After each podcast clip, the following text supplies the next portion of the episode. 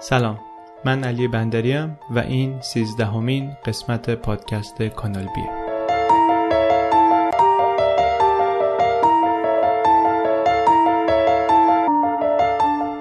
دکتر سید گیلمن در سکوت پر از کنجکاوی حضار رفت به سمت سن. 29 جولای 2008 و نزدیک هزار نفر آدم توی سالن کنفرانس یه هتلی توی شیکاگو جمع شدن که آخرین خبرها رو درباره پیشرفت درمان آلزایمر بشنوند.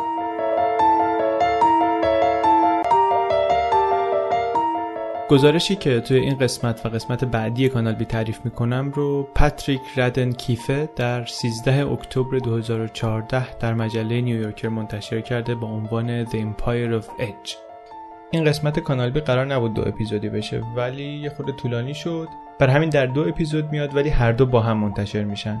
اگر دوست نداشتید صبر کنید وقتی که این تموم شد می‌تونید بلافاصله بعدی رو بشنوید. بدون معطلی بریم سر وقت قصه.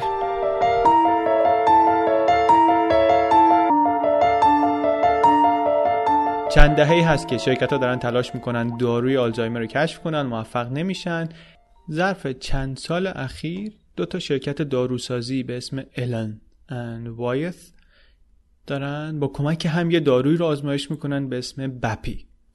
که آزمایش نشون میدن که این دارو ممکنه واقعا بتونه جلوی پیشرفت کاگنیتیو دیکی یا همون زوال عقل رو بگیره.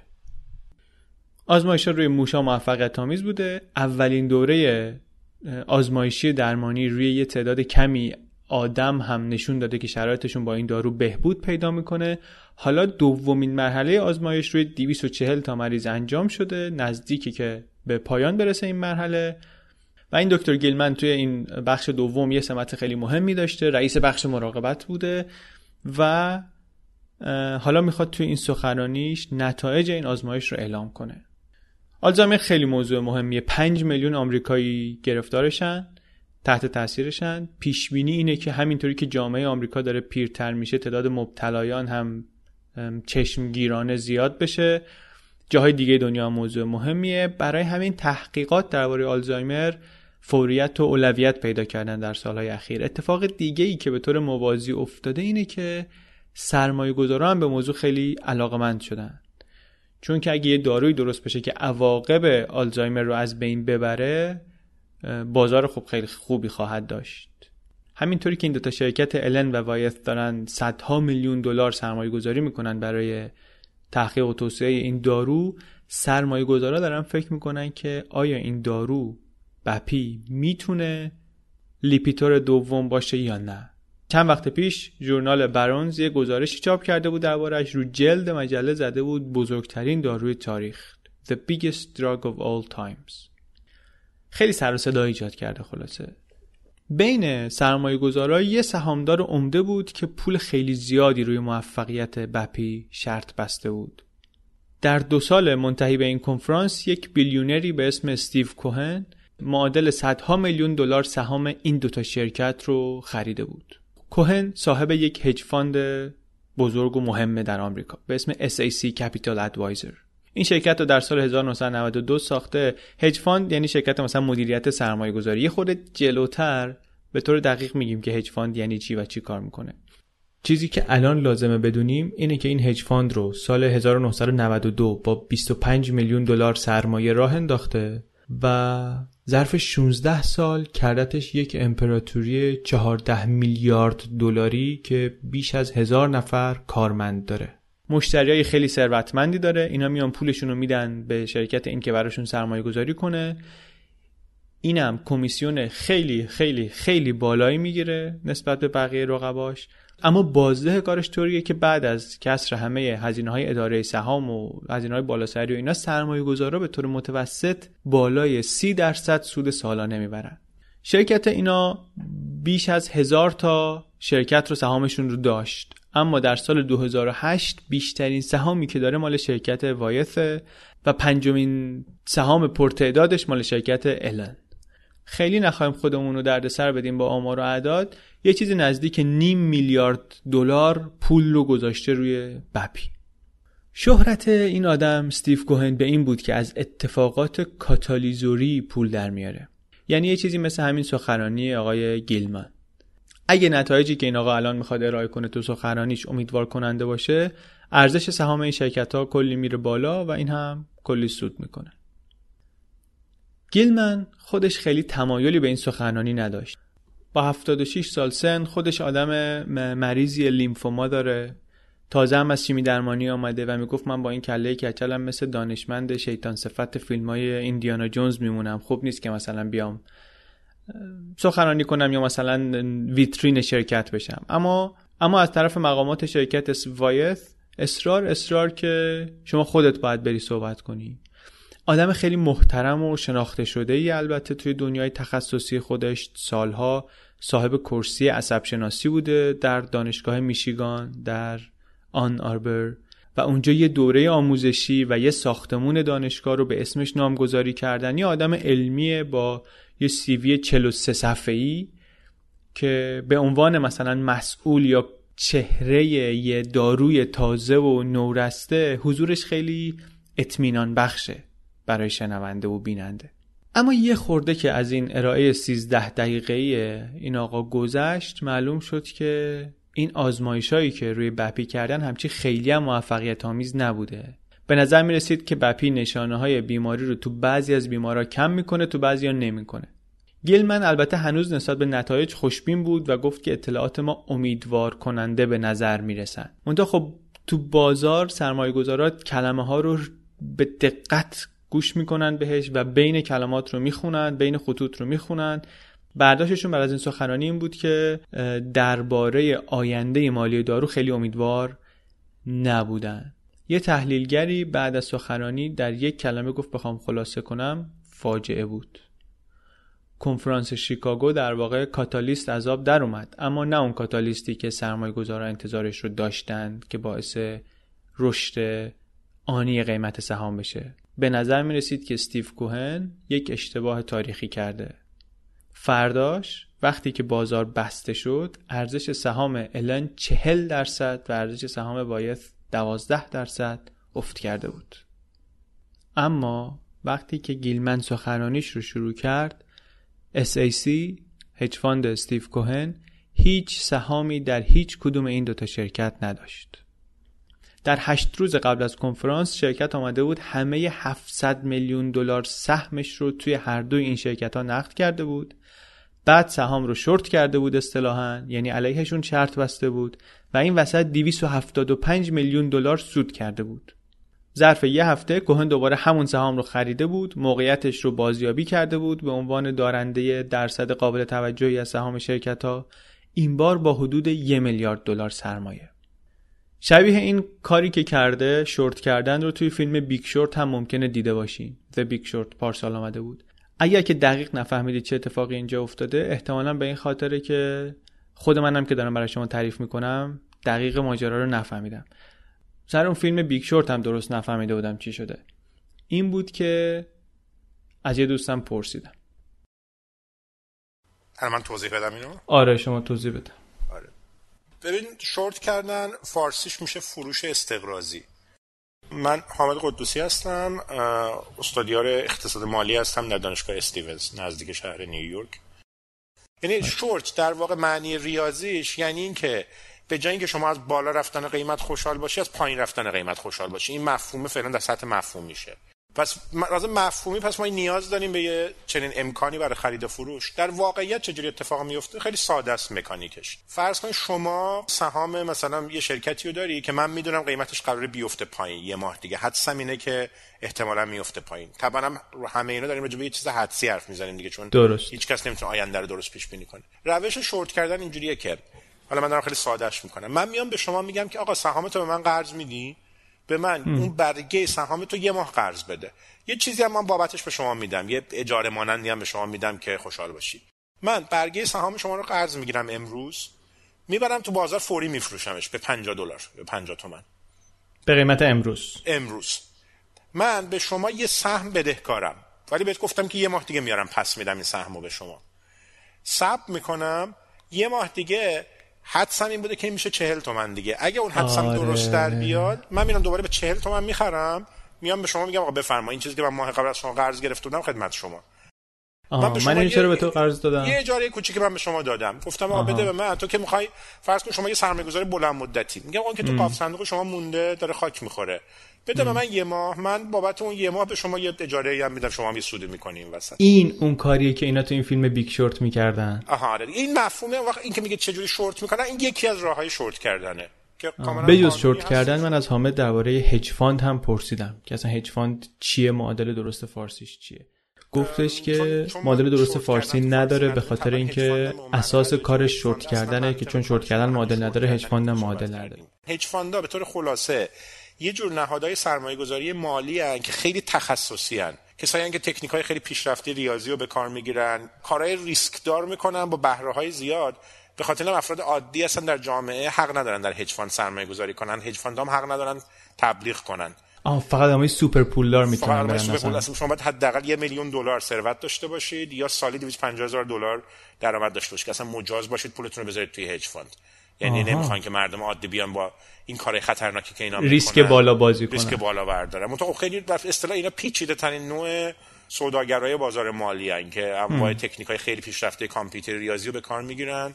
بعد اما دیگه انواع اقسام روش ها دارن. من یه فایل edit شده طولانی تری از صحبت های حامد که به طور دقیق تر توضیح میده که hedge fund چیه شورت کردن چطوری کار می‌کنه اینها رو می‌ذارم توی وبلاگ که اگر کسی خواست اونجا بتونه بشنوه. خب هم یاد گرفتیم شورت کردن یعنی چی؟ هم معنی hedge fund رو فهمیدیم. حالا بعد از این مقدمه چند دقیقه ای میریم توی قصه ببینیم که کوهن کیه چجوری این کارو کرده و اصلا ماجرای ما چیه این دفعه.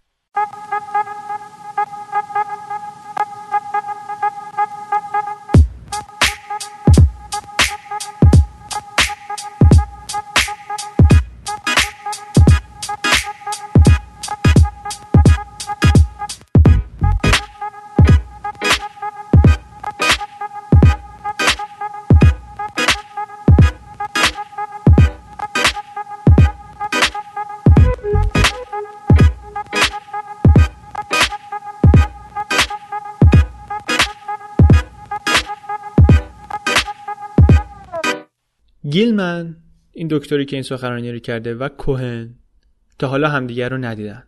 جزئیات این آزمایش ها هم سری بودن. اما با این حال SAC خیلی عالی پیش بینیشون کرده بود. کوهن می‌گفت که بیشتر تصمیماش رو تو بازار سهام از روی شمش می‌گیره. میگن که واقعا یه توانایی شگفتانگیزی داره که می‌تونه این تیکر سهام رو نگاه کنه و به صورت خیلی شهودی بگه که این کجا داره میره. البته آدم عجیب غریبیه این. بعضیا میگن که بزرگترین دلال سهامیه که تاریخ به خودش دیده.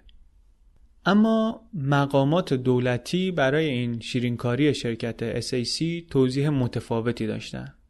سه سال بعد از کنفرانس شیکاگو در دسامبر سال 2012 برای یک مرد جوانی به اسم متیو مارتوما کیفرخواستی صادر کردند.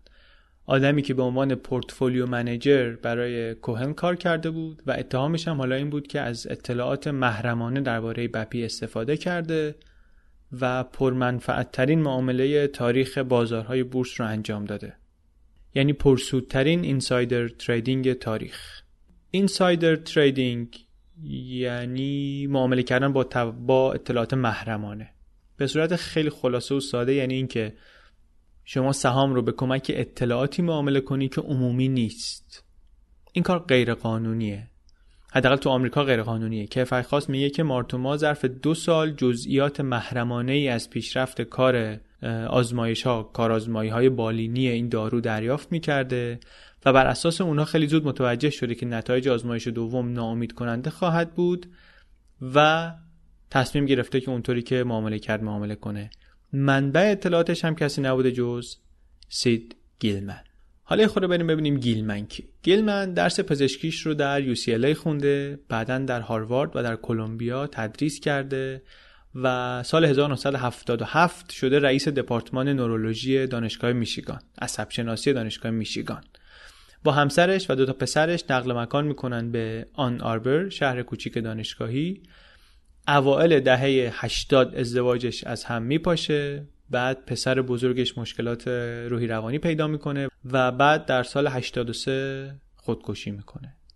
گیلمن البته قبلا هم تراژدی های خانوادگی تجربه کرده بود. پسر بچه که بود باباش گذاشته بودشون رفته بود. مامانش هم بعدا خودکشی کرده بود.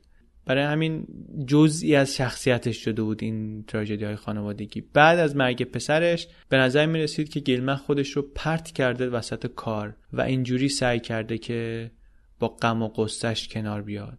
حواس خودش رو با کار پرت می‌کرد البته کمی بعد از مرگ پسرش با یه روانکاو به اسم کرول باربر ازدواج کرد و هرچند بچه دار نشدن اما دیگه ارتباطش رو با پسر دیگرش که از ازدواج اولش هنوز زنده بود بعد از یه مدتی کلا قطع کرد.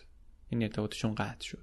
اما در طول این سالها برای خیلی از رزیدنت ها و همکارهای جوونش حالت پدری پیدا کرده بود. خیلی حامی جوونا بود کمکشون می‌کرد.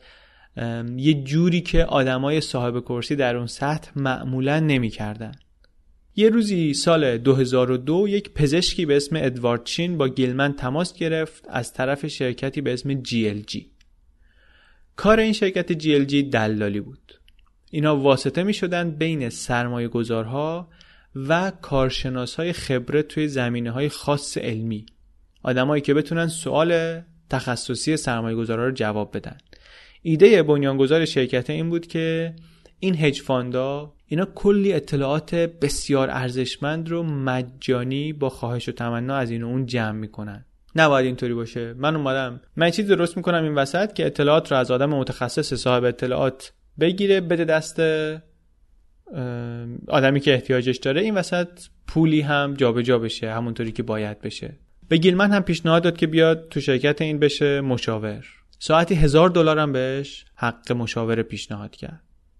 همچین پیشنهاد وسوسه انگیزی رو خیلی های دیگه هم گرفتن. و خیلی دیگه هم قبول کردن. در سال 2005 میگن 10 درصد پزشکا توی آمریکا یه جوری یه رابطه با بازار سرمایه گذاری برقرار کرده بودن. 10 درصد. عددی که نسبت به سال 96 75 درصد بیشتر بود.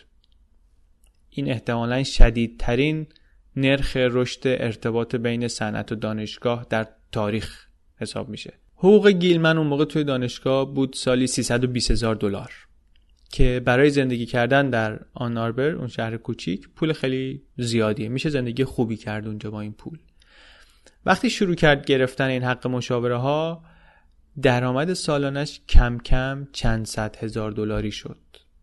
البته اطرافیانش خیلی متوجه تغییر خاصی در سبک زندگیشون نشدن. لباس های شیکی میپوشید مثل همیشه.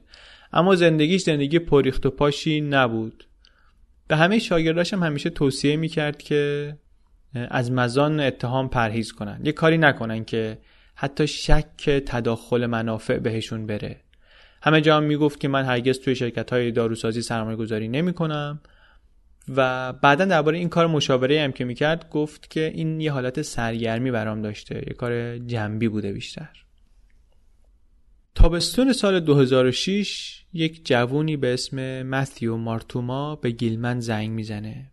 میگه که من تازه اومدم شرکت SAC و این شرکت سرمایه گذاری hedge fund استیو کوهن و دارم رو سهامای بخش سلامت کار می‌کنم. یک کمی درباره درمان آلزایمر و به طور خاص درباره این داروی بپی با هم حرف زدن. مارتوما با اینکه تحصیلات پزشکی نداشت اما از پیچیدگی ها و مسائل بغرنجی که توی کار بود به نظر می رسید که سر در میاره. هم زنش و هم مادرش پزشک بودن خودش هم از بچگی به آلزایمر علاقه داشته. یه مدت هم زمان مدرسه توی بیمارستان به صورت داوطلبانه کار کرده بوده.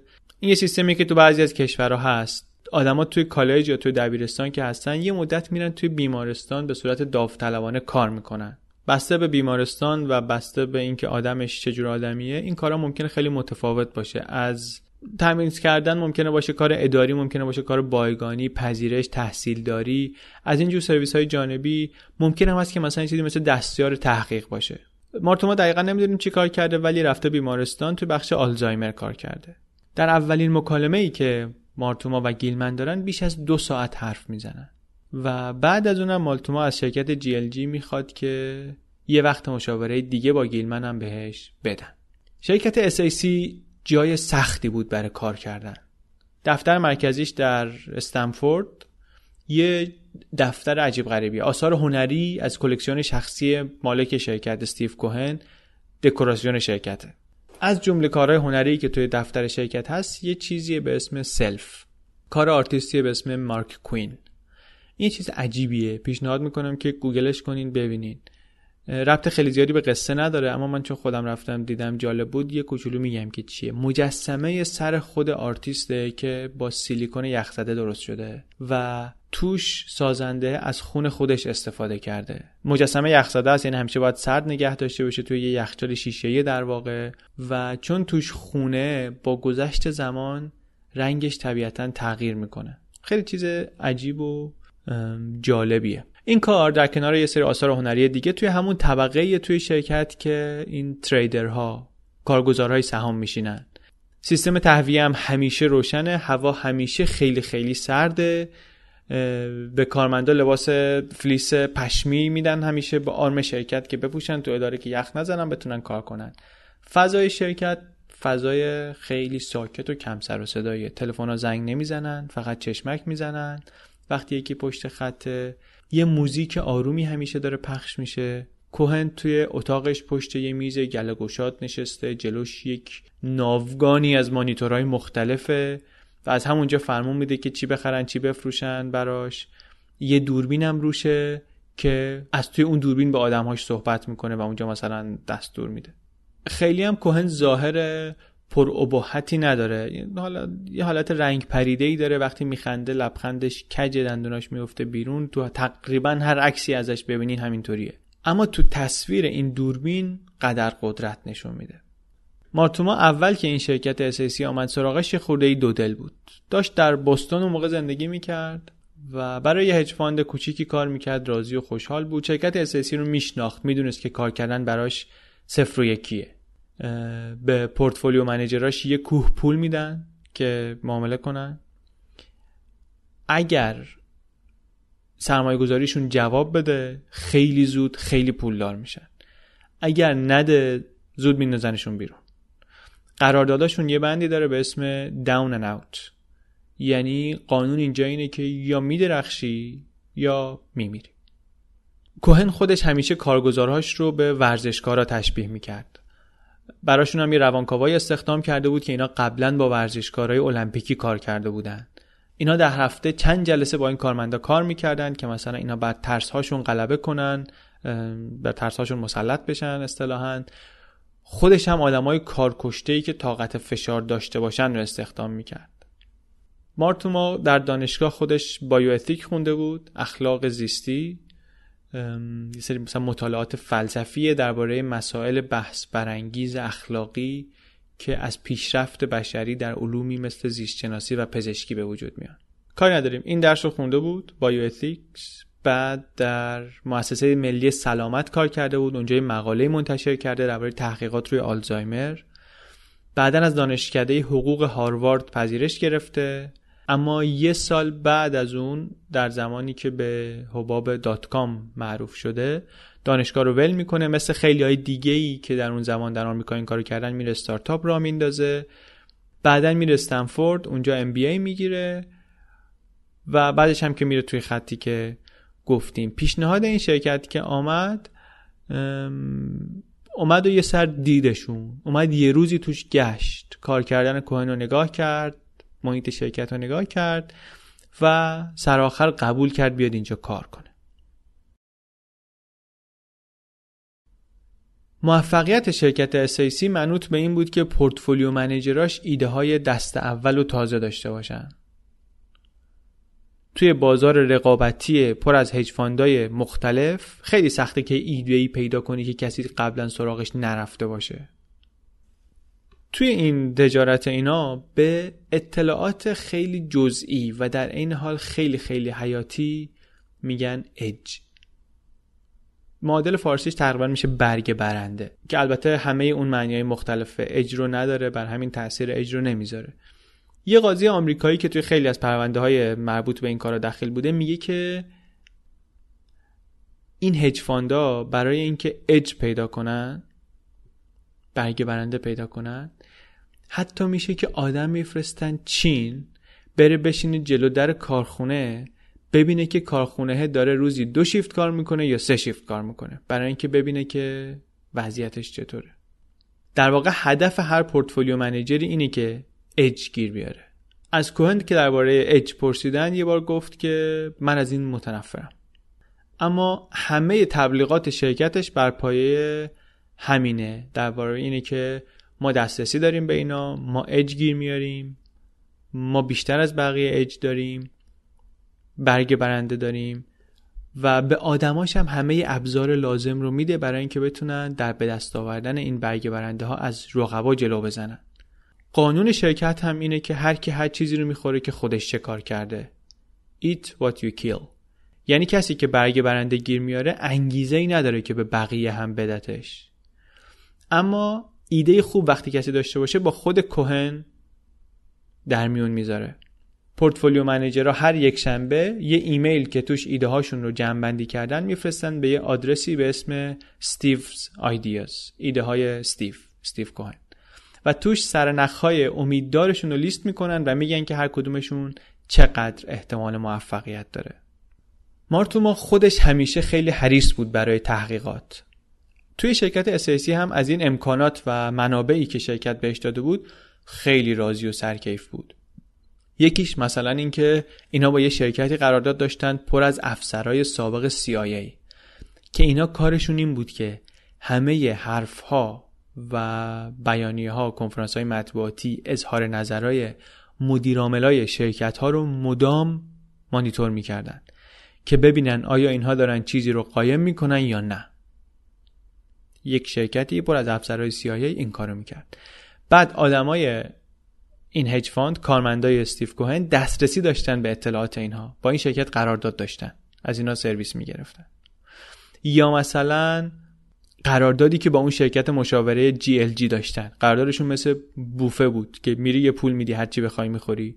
اینا هم اینطوری دسترسی غیر محدود داشتن به همه مشاورای اون شرکت. مارتوما از همون روزای اول به بپی و به پتانسیل های این دارو علاقمند شد. با GLG تماس گرفت یه لیست 22 نفره از دکترایی که دوست داشت باهاشون حرف بزنه بهشون داد. بیشتر این آدما توی این آزمایش های مربوط به این دارو مشغول بودن. بیشترشون پیشنهادها رو رد کردن گفتن تداخل منافع پیش میاد. چون اینا موقع کار کردن یه موافقت نامه امضا می‌کنن که همه اطلاعاتشون رو از پیشرفت کار در واقع محرمانه می‌کنه و حق ندارن با کسی دربارش صحبت کنن. اما گیلمن قبول کرد. البته در جوابی که داد این رو هم نوشت که من فقط اطلاعاتی خواهم داد که در دسترس عموم هستند ولی به هر حال پیشنهاد رو قبول کرد. یک شنبه بعد از اولین مکالمه ای که با گیلمن داشت مارتوما تو ایمیلش به کوهن پیشنهاد کرد که چهار و نیم میلیون سهام شرکت الن رو بخرن و درجه اطمینانش رو هم نوشت بالا.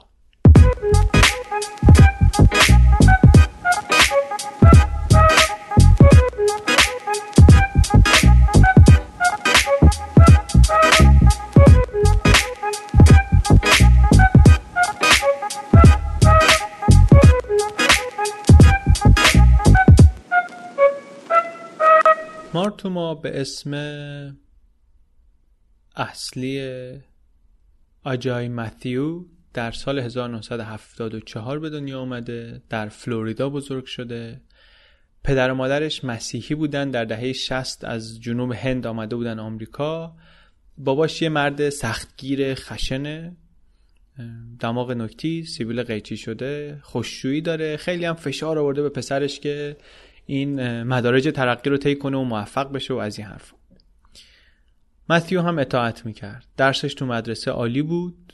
یه همون موقع که دانش آموز بود بر خودش یه business کوچولو هم را انداخته بود یه شرکت چمنزنی را انداخته بود که توش خودش کار نمی‌کرد. کار می‌گرفت می‌داد بچه های دیگه می‌کردن. برون سپاری می‌کرد. بزرگترین پسر خانواده هم بود و به نظر می‌رسید که استانداردهای مطلوب خانواده رو داره به خوبی و درستی پیاده می‌کنه Matthew Martoma His parents put extreme pressure on him to be highly successful. Initially, he lives up to their lofty standards and graduates high school as co-valedictorian, goes on to Duke University, And four years later, باباش وقتی که آمده بود آمریکا از MIT پذیرش گرفته بود اما وسعش نرسیده بود و نرفته بود حالا آرزوش این بود که پسر بزرگش یه روزی بره هاروارد. اما مارتوما وقتی که دبیرستان فارغ التحصیل شد رفت دانشگاه دوک. باباش خیلی ناراحت شد.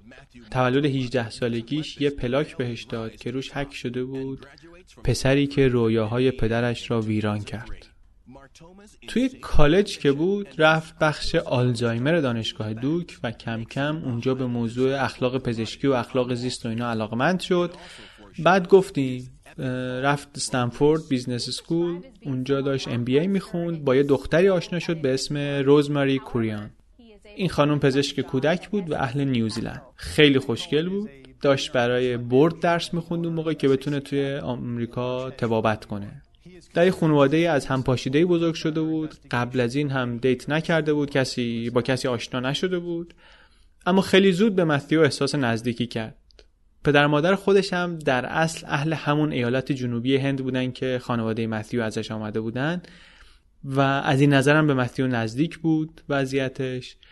خودش میگه که متیو خیلی دوست داشتنی بود خیلی هم به پدر مادر من احترام میذاشت. والدین دخترم رابطه اینا رو تایید کردن و در سال 2003 اینا ازدواج کردن. وقتی که برای کار جدید متیو نقل مکان کردن آمدن اینجا یه بچه داشتن در روزماری بچه دوم رو هم حامله بود. خودش کارشو ول کرده بود ولی خیلی دنبال پیشرفت کاری شوهرش بود. خودش میگه که متیو اینطوری نبود که فقط کارمندی کنه مدام و دائم کار می‌کرد. هفت روز هفته 24 ساعت شبانه روز. چهار صبح بیدار می‌شد صبح که در جریان بازار هلتکر توی اروپا باشه. و تا وقتی که بازار نیویورک رو میبستن بیوقفه کار می‌کرد. بعد چند ساعت با بچه ها بود. بچه ها که میخوابیدن یه شیفت دیگه تو رخت خواب با لپتاپ کار می‌کرد در حالی که روزماری مثلا کنارش خوابیده بود. چند تا پراسپکت داشت اما بپی از همشون مهمتر و پرامیدتر بود و بعد از یه مدتی دیگه قشنگ گرفتار این سهام شده بود. پاییز 2006 مارتوما چندین و چند جلسه مشاوره با گیلمن داشت. خود گیلمن بعدها گفت که این دوره دوره اقوای فکری من بود. ساعتها درباره آزمایش ها روی داروهای مختلف آلزایمر گفتگو می کردیم و میگه که هر وقت درباره یه کارآزمایی بالینی حرف می زدم می دیدم که این پسر اطلاعات خوبی دربارش داره.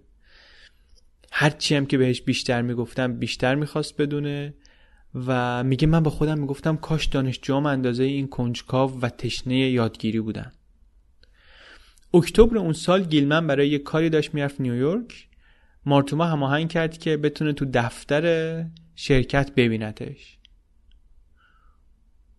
گفته بود هم که می‌خواد می‌خوام فقط خودمون دوتا باشیم. زمان جلسه هم دوروبر وقت نهار بود. گیلمن که آمد دید یه ردیف ساندویچ اون کنار تدارک دیدن به عنوان نهار و بعد از کمی انتظار مارتوما وارد شد. یه مرد خیلی خوش مشرب و گرم چارشونه با موژه بلند موی سیاه خیلی کوتاه و یه چیزی تو... یه چیزی توی چهرهش هست که بهش یه حالت گربه مانندی میده.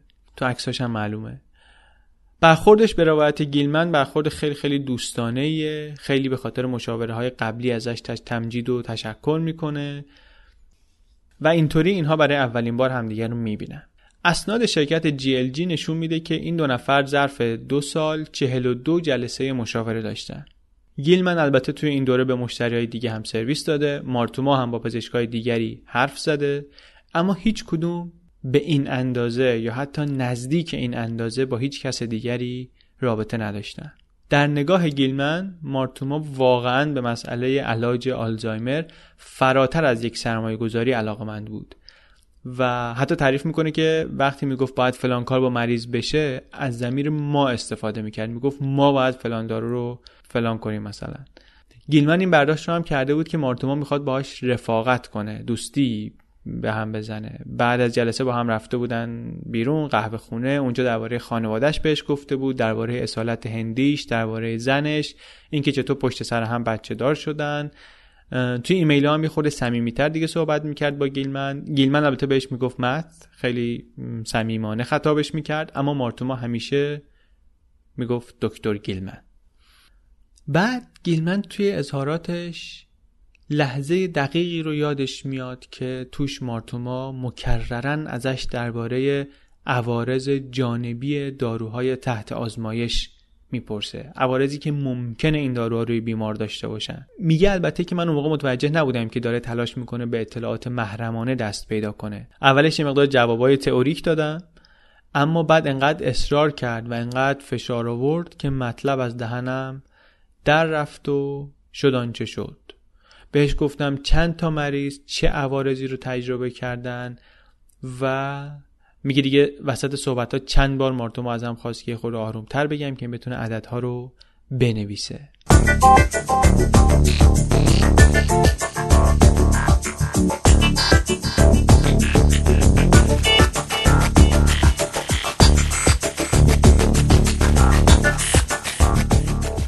حالا بعد یه تاریخچه خلاصه درباره یکی از قوانین بازار بورس آمریکا بگیم. سال 42 سال 1942 واقعی رئیس یک شرکتی به سهامدارها خبرهای بدبینانه می‌داد که تشویقشون کنه سهامشون رو بفروشن. بعد خودش سهامشون رو به قیمت پایین خرید و چیزی که اون می‌دونست و بقیه نمی‌دونستن این بود که شرکت سال دیگه درآمدش چهار برابر میشه. یعنی اج داشت برگ برنده داشت. بعد از اون این کار رو اسمشو گذاشتن اینسایدر تریدینگ و ممنوعش کردن. البته تا یه دهه بعد هنوز سر اینکه این قانون درسته یا درست نیست بحث بود بعضی می‌گفتن که این یه جرمیه که به کسی ضرری نمیرسونه. جرم بی قربانیه برای همین نباید خیلی سفت و سخت دنبال مجرمینش رفت. توی بازارهای مالی خیلی هم با اینا موافق بودن. حداقل تو دلشون موافق بودن. بر همین قانون یه خورده ای شل کن اجرا می‌شد. اما در سال 2009 یه نفری آمد در ناحیه جنوبی نیویورک که وال استریت هم میفته توی حوزش شد US Attorney و این گفت که من می‌خوام این بحثات رو جمع کنم. این یه پدیده ای که در hedge fund ا خیلی فراگیر شده. یکی دلالی هم که فراگیر شده اینه که اگه گیر نیفتی سودی که می‌بری وحشتناک چشم گیره. و اگه گیر بیفتی مجازات بسیار ناچیزی در مقام مقایسه در انتظارته. اینا هم می‌گفت آدمایی که کارشون اصلا ارزیابی ریسکه. با ارزیابی ریسک نون می‌خورن. با خودشون میشنن فکر می‌کنن حساب می‌کنن. خب من اگه گیر بیفتم تهش اینه که مثلا اینقدر باید جریمه بدم دیگه. با حساب می‌کنم اینا میارزه. حالا استراتژی این بابا این بود که پای زندان رو بکشه وسط و معادله رو یکم پیچیده کنه برای اینها. بعد که شروع کرد آمار گرفتن خیلی زود فهمید که لونه فساد در استمفورد و در این شرکت استیو کوهنه. کوهن البته از وقتی که کارش رو تو این business شروع کرد از این حرفا پشت سرش بود. یه بارم همون اوایل که یه کارگزار خورده پای بود آمده بودن دنبالش که البته در یعنی بلای سرش نیامد بعد تو دهه 90 که غول شد همه تحلیلگران می‌گفتن که این یه ریگی به کفشش هست. یعنی رقبا می‌گفتن که نمیشه که اینم طبق همون قوانینی بازی کنه که ما داریم بازی می‌کنیم. به خاطر اینکه اگه اینطوری پچه تو این انقدر می‌بره. چطور برای این مدت طولانی بازگشت سرمایه انقدر بالایی داره؟ حتما یه جایی داره زیرابی میره. کوهن از این سرمایه گذارایی نیست که دنبال ارزش واقعی سهام باشن. از ایناست که سبک کارشون اینه که تون تون خرید و فروش می‌کنن و روی تغییرات سهام در مدت کوتاه شرطهای خیلی بزرگ میبندن. یعنی دلبستگی به سهام پیدا نمی‌کنه هیچ وقت. به قول یکی از کارمنداش میگه سهام براش هیچ معنی نداره. تحلیلگر هم نیست فقط معامله می‌کنه. همیشه هم معامله می‌کنه عاشق این کارم هست. اما business model شرکتش اتفاقا بر پایه جمعآوری فعالانه اطلاعات و تحلیل های تند و دقیقه. بعدا تحقیقات قضایی هم نشون میده که فرهنگ سازمانی نه تنها استفاده از اطلاعات محرمانه اینسایدر اینفورمیشن رو تقبیح نمی کرد بلکه تشویقم می کرد یکی از تحلیلگرای قدیمیش میگه یه بار به من گفت که این معامله های سهام رو من خودم هم می‌تونم بکنم. واسه اونا نیازی به شماها ندارم که اون بیرون ردیف نشستین. شماها رو می‌خوام که بریم بیرون واسه من اطلاعات اجی بیارین برگ برنده بیارین. این آدم میگه که احساس من بعد از این حرف این بود که رئیس دنبال اطلاعات غیرقانونیه و اگر من تحویلش ندم میندازه منو بیرون. خیلی جالبه. شرکتش وقتی هم که می‌خواستن آدم استخدام کنن همیشه یکی از سوالایی که میپرسیدن این بود که چند تا از ریسکی ترین کارهایی که تو زندگیت کردی رو بگو. یعنی معلومه که دنبال چه جور آدمی بودن. این مجرمای یق سفید معمولا اهداف آسونی برای سیستم های پلیسی و قضایی. آدمایی که نه تنها تا حالا دستگیر نشدن بلکه بیشترشون حتی فکر دستگیر شدن هم نکردن اصلا تصور نکردن روزی بیفتن زندان. یکی از آدمای این پرونده از کارمندای سابق کوهن توی دادگاه که منتظر حکم هیئت منصفه بود قش کرد پس افتاد از فشار روانی. واسه همینم FBI اول اینها رو که فکر نمی‌کنن اصلا تحت نظر باشن و اینا مدت ها به راحتی تعقیب می‌کنه. بعد یه روز صبح که طرف مثلا تو کافی شاپ داره قهوه صبحشو می‌گیره با حکم جلب میان جلوش و یه اتهام کوچیک بهش تفهیم می‌کنن. بعد میگن حالا بگو ببینم دیگه چی کارا کردی. تاکتیکشون کمابیش همون تاکتیکیه که برای خل اصلاح مافیاهای نیویورک استفاده شده بود. نقشه اینه که سربازای سطح پایین رو بگیرن و با زندانای طولانی مدت تهدیدشون کنن و تطمیعشون کنن به خبرچینی. از اینها اطلاعات جمع کنن تا برای آدمای بالای هرم پرونده تکمیل کنن به مرور زمان این چارت سازمانی این سازمان خلافکاری در میاد با اطلاعات و لینک ها خیلی شبیه همونی که توی فیلم ها برای سازمان های مافیایی دیدیم. عین همین کار رو برای اینا هم کردن. در رأس این سازمان استیو کوهن نشسته. پاییز 2007 همینطور بیشتر و بیشتر از سهام الان و وایث می‌خرید. و کوهن هم دیگه کم کم پولای حساب شخصی خودش رو هم منتقل می‌کرد به پورتفولیوی مارتوما. اکتبر اون سال مارتوما یه ایمیل زد به کوهن که بپی داره میره برای آزمایش سوم و این بزرگترین برنامه درمان آلزایمریه که تا حالا وجود داشته. یه سیستم کامپیوتری داشت این شرکت به اسم پانوراما که این اجازه می‌داد که کارمندا سرمایه گذاریاشون رو به صورت زنده real time ببینن. کارمندا مدام پانوراما رو چک می‌کردن و بر همین خیلی متوجه بزرگی شرطی که مارتوما به عنوان یه پورتفولیو منیجر نسبتا تازه کار داشت میبست شده بودن. این رو هم دیده بودن که خود کوهن هم سرنخ این پسره رو گرفته داره میره دنبالش. سیستم اداره سیستم پلان بود. از اینا که بین کارمندا دیواری نیست. هر کی یه میز داره وسط یه سالن بزرگ همه نشستن. اون سیستم پخش همزمان میز کاری کوهنم کمک می‌کرد. همه می‌دیدن که این پسره مارتوما هی میره پیش رئیس یه چیزایی پچ پچ می‌کنه تو گوشش بر میگرده. یه پورتفولیو منیجری داشتن که اون اصلا در نوروساینس پی اچ دی داشت خودش و نسبت به این داروی بپی بدبین بود. از مارتوما هم خوشش نمی آمد و نمی‌فهمید که این آدم چطور به این دارو انقدر اطمینان داره. یه بار این یه ایمیل زد به کوهن که آره من نگرانم. آیا مارتوما واقعا یه چیزهایی درباره بپی می‌دونه؟ یا اینکه فقط یه حس قوی بهش میگه که این موفق میشه؟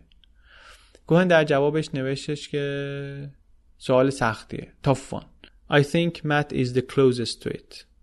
یعنی تو دخالت نکن. مت خودش می‌دونه داره چیکار می‌کنه. البته ما واقعا نمی‌دونیم مارتوما چطوری اطمینان کوهن رو جلب کرده بود. معمولا پورتفولیو منیجرها توضیحات دقیقی درباره ایده های سرمایه گذاریشون در اون ایمیل ها برای کوهن می نوشتن. اما سر بپی کوهن و مارتوما معمولا شفاهی حرف می زدن. ایمیل هایی که مارتوما به کوهن زده معمولا یه خطی هن. پنج دقیقه وقت داری؟ می‌تونم یه دقیقه ببینمت؟ کی میای دفتر بتونیم یه دقیقه صحبت کنیم؟ وقتی هم که اون دکتر اصرار کرد خیلی که این سهام مطمئن نیست کوهن خیلی خلاصه براش نوشت که مت فکر می‌کنه که این داروی خیلی بزرگی خواهد بود آدمای دیگه هم بودن. یه پورتفولیو منیجر دیگه هم همین نگرانی رو مطرح کرد. یه دفعه توی یه ایمیلی به کوهن نوشت که این پذیرفتنی نیست که ما نیم میلیارد دلار سرمایه گذاری کنیم روی یه دارویی بدون اینکه واقعا دربارهش نشسته باشیم حرف زده باشیم. خیلی عجیب این کار. خیلی خطرناکه. اما کوهن به مارتوما اعتماد داشت. ممکنه که اون اوائل گیلمن یه سری اطلاعاتی رو از دستش در رفته باشه داده باشه. اما کم کم این رویه خیلی سیستماتیک شد. هر وقت گیلمن می‌فهمید که یه جلسه ای برای تبادل اطلاعات محرمانه هست مارتوما بلافاصله یه وقت مشاوره برای بعد از اون جلسه رزرو می‌کرد که گیلمن بتونه هر اطلاعات جدیدی که به دست آورده بهش بده. به جز اون حق مشاوره ها البته گیلمن هیچ پول دیگه ای از مارتوما نگرفت. ولی خیلی راحت و بی سر و حتی میشه گفت مشتاقانه اصول اخلاقی کاری رو زیر پا گذاشت و افتاد اونور خط. حتی یه جا گیلمن قشنگ بهش پیشنهاد داد که یه دوز و کلکی سوار کن یه دستاویز قلابی واسه جلسه جور کن که اینا مثلا شک نکنن. 25 جون 2008 گیلمن یه ایمیل می‌زنه به مارتوما با موضوع سام نیوز و میگه که دوتا شرکت الن و وایث این رو مسئول این کردن که گزارش فاز دوم آزمایش ها رو در ماه جولای توی کنفرانس بین المللی آلزایمر ارائه کنه. مارتوما هم سریع درخواست مشاوره میفرسته برای شرکت GLG با موضوعی کمی گنگ و غیر دقیق که مثلا ما می‌خوایم درباره چند تا موضوع درمانی بحث کنیم. تا اینجای کار گیلمن به یه سری از نتایج آزمایش ها دسترسی داشت. اما چشماش به روی موضوع بسیار مهم اثرات فایده بخش دارو بسته نگه داشته شده بود. حالا برای اینکه یافته های جدید رو ارائه کنه این چشم‌بند رو از روی چشماش برمی داشتن. دو هفته بعد شرکت Elan یک جت شخصی هماهنگ کرد که از دیترویت ببرتش سان فرانسیسکو جایی که دفتر شرکت بود و دو روز با مدیرای شرکت نشست تا presentation ش رو به دقت آماده کنن. وقتی برگشت مسئولین شرکت یه ایمیل محرمانه بهش زدن گفتن این رو به کسی نده و با این ایمیل یه نسخه جدید و update شده ای از اون presentation 24 تا اسلایدی که قرار بود استفاده کنه براش فرستادن. همچی که دانلودش کرد مارتوما زنگ زد و یک ساعت و 45 دقیقه اینها صحبت کردن. گیلمن محتویات فایل رو براش توضیح داد اما موضوع پیچیده تر از این بود که بشه پای تلفن منتقلش کرد. مارتوما گفت من اتفاقا این آخر هفته دارم میام میشیگان یه فامیلمون مرده من سرم شلوغ بوده نتونستم برم ختمش. حالا می‌خوام برم خانوادهش رو ببینم و بهشون سرسلامتی بدم و از این حرفا. میشه یه سرم به شما بزنم؟ اگه okay باشه. گیلمن میگه آره بیا. چرا که نه. دو روز بعد مارتوما میره دیترویت یه تاکسی می‌گیره از فرودگاه به آن آربر. یه ساعت با گیلمن تو دفترش میشینه صحبت می‌کنه و غروب همون روز برمیگرده نیویورک بدون اینکه هیچ فامیلی رو ببینه. فرداش یک شنبه مارتوما یه ایمیل می‌زنه به کوهن میگه وقت داری امروز همدیگه رو ببینیم؟ خیلی مهمه. اونم یه شماره تلفن براش میفرسته. ساعت یه رو به ده مارتوما زنگ می‌زنه خونه کوهن و طبق اسناد دادگاه 20 دقیقه اینها با هم صحبت می‌کنن. دوشنبه که بازار باز میشه مارتما و کوهن به کارگزار ارشد کوهن توی شرکت میگن که شروع کن یواشکی سهام این دوتا شرکت رو نقد کردن. این کار رو با یه سیستم الکترونیکی معامله سهام می‌کنن به اسم دارک پول و یه سری ترفندایی می‌زنن که باعث میشه نشه به راحتی رد این معاملات رو گرفت. ظرف چند روز آینده اینا جوری با چراغ خاموش همه سهامشون توی این دوتا شرکت رو فروختن. که حتی توی خود شرکت هم کسی نفهمید. 21 جولای این کارگزاره که عملیات رو اجرا می‌کرد به مارتوما نوشت جز من و تو و استیو هیچکی نمی‌دونه مارتوما درباره فروش سهام به گیلمن هم هیچی نگفت. هفته بعد پرواز کرد شیکاگو که توی کنفرانس شرکت کنه. طبق معمول سفرهای کاریش روزماری و بچه ها رو هم با خودش برد. فردا عصرش گیلمن هنوز داشت صحبت می‌کرد که اخبار حاکی از شک و تردید پنهان یا آشکار در این گزارش رسید به رسانه ها. تیم یه کارگزار جوونی که واسه مارتوما کار می‌کرد نشسته بود تو دفتر و با بیم و واهمه داشت اخبار بلومبرگ رو نگاه می‌کرد. همزمان سیستم پانوراما رو هم چک می‌کرد که نشون می‌داد که شرکتشون هنوز کلی سهام این دوتا شرکت رو داره و چیزی که تو ذهنش اومد این بود که همین لحظه مارتوما بیش از 100 میلیون دلار از پولای کوهن رو به باد داده. پس از کار هم بیکار شده. پس من هم کارم از دست دادم. فردا صبح با بدبختی حاضر شد رفت اداره. اما همچی که سیستم رو چک کردید سهام این شرکت ها غیب شدن. کمی بعد مارتوما بهش گفتش که SAC هیچ سهامی از این دوتا شرکت نداره. تام خیلی نزدیک بود به مارتوما. هر روز باش کار می‌کرد. برای همین خیلی بهش برخورد که هیچ خبری نداشته از این معامله. مارتوما بهش گفت که تصمیم به محرمانه نگه داشتن فروش رو استیو کوهن خودش گرفته.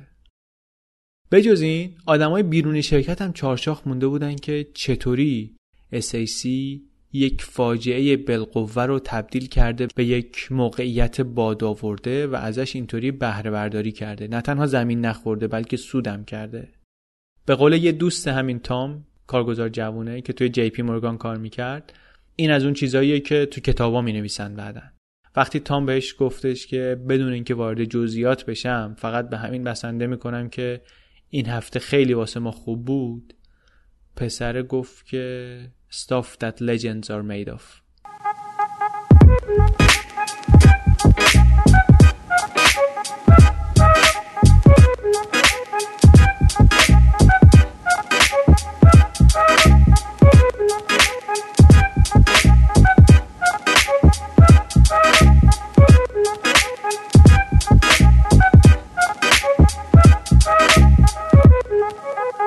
SIC با فروش سهام و بعد شورت کردنشون 275 میلیون دلار سود کرد.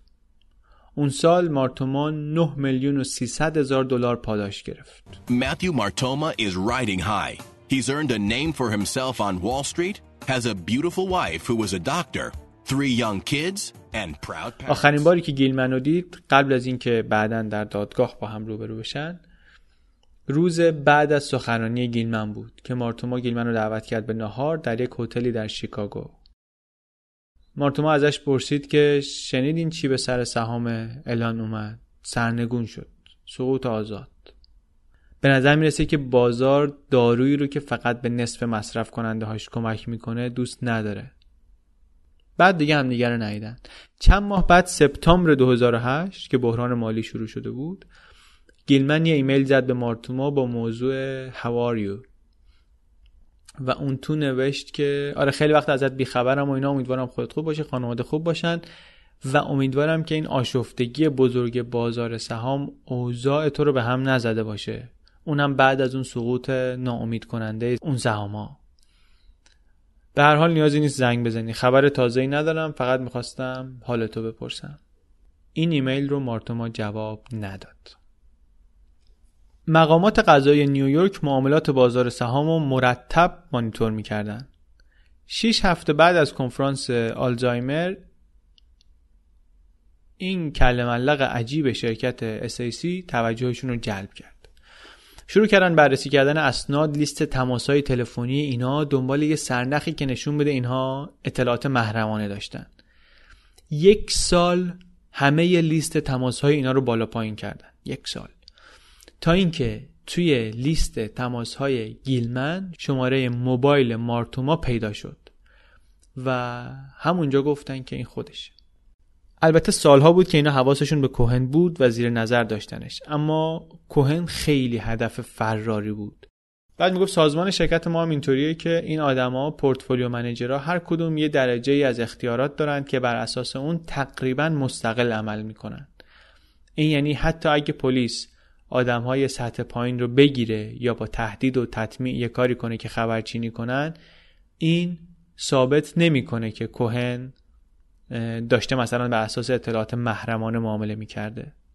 سال 2009 حتی اینا خونش رو که یه قصر 3000 متری بود میکروفون کار گذاشتن ولی هیچ چیز به درد بخوری گیرشون نیومد. یه مدت هم یکی از کارمندای قدیمیشو پختن که دوباره بره براش کار کنه براشون آمار بیاره. اما کوهن دستشون رو خوند و استخدامش نکرد. دایره حقوقی شرکت هم به همه کارمندا میگفتش که اگه یه چیزی هست که نمی‌خواین مقامات دستشون بهش برسه نه تو پیغام بگیدش نه تو ایمیل نه تو voice mail هیچی. یعنی فرضشون به درستی از اول این بود که همه چی تحت کنترله. برای همینم نفوذ به تشکیلاتشون واقعا مشکل و زمان بر شده بود. هر بار گفتگوی ایمیلی بین کوهن و یکی از کارمندا به یه جای حساسی می‌رسید کوهن می‌گفت بیا حضوری حرف بزنیم. از اون جالبتر حتی وقتی مدارک محکمی بود که نشون می‌داد که این اطلاعات محرمانه گرفته و بر اساسش عمل کرده با یک توضیحات طولانی و عجیب غریبی اینا هاشا می‌کردن خودش و وکلاش.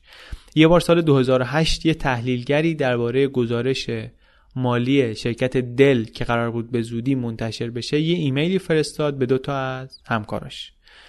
گفت منبع من یه کسیه که گزارش رو از یه نفر تو شرکت گرفته. این همکاراش ایمیل رو فوروارد کردن واسه یکی دیگه. این رسید دست یکی از آدمای کوهن اونم فرستادش برای کوهن. بعدم زنگ زد به کوهن. دو دقیقه بعد از این تماس کوهن شروع کرد به نقد کردن ده میلیون دلار سهامی که از شرکت دل داشت.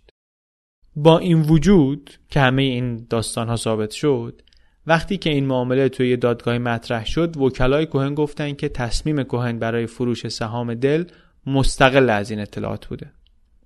توضیحشون این بود که هرچند این ایمیل به inbox کوهن فرستاده شده ولی احتمالا او هرگز این ایمیل رو نخونده.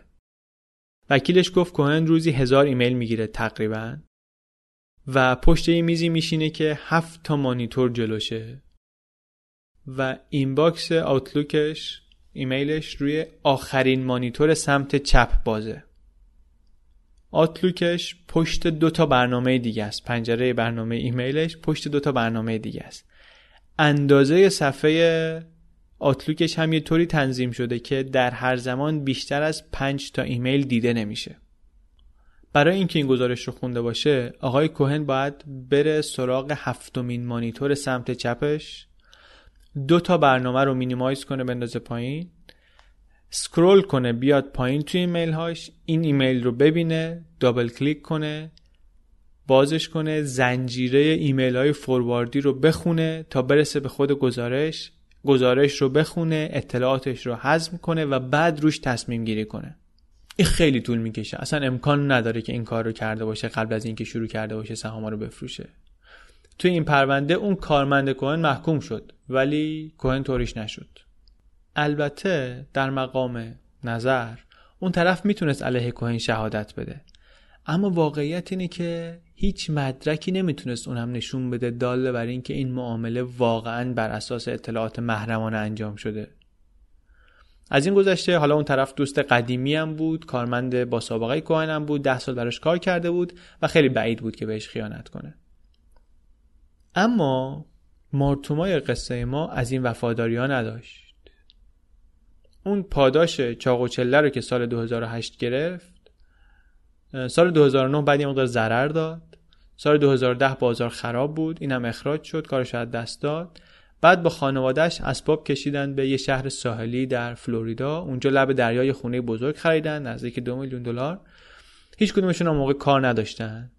و تمرکزشون رو گذاشتن روی بچه ها که اون موقع سه تا شده بودن و روی یه مؤسسه خیریه‌ای که تأسیس کرده بودن و یه میلیون دلار اعتبار توش گذاشته بودن تا اینکه غروب 8 نوامبر 2011 مارتوما اومد خونه دید که دو تا مأمور FBI دم درن In November of 2011, the FBI show up at Martoma's $2 million mansion in Boca Raton, Florida. In the early morning hours, they pull Matthew out of his home, and as they serve a search warrant inside, they tell Matthew of the evidence and the case that they have built against him. یکیشون یه آدمیه که سالها رو پرونده کوهن کار می‌کرده یکی دیگهشون یه مأموریه که مشهور به این که اسلحه سازمانیش همیشه همراهشه یه چند تا خشاب پر اضافه هم داره که برای پلیسی که دنبال مجرمین مالی و مدیرای هج رو تعقیب می‌کنه و می‌گیره اضافه کاری حساب میشه دیگه. اینا به روزمری گفتن تو برو تو. گفت نه هرچی می‌خواین بگین جلو من بگین. بعد پلیسه به مارتما گفت که می‌خوایم ما بگیم یا خودت بهش میگی. گفت هرچی می‌خوایم بگین خودتون بگین. یارو گفت ما می‌دونیم تو تو هاروارد چیکار کردی. مارتوما در جا قش کرد.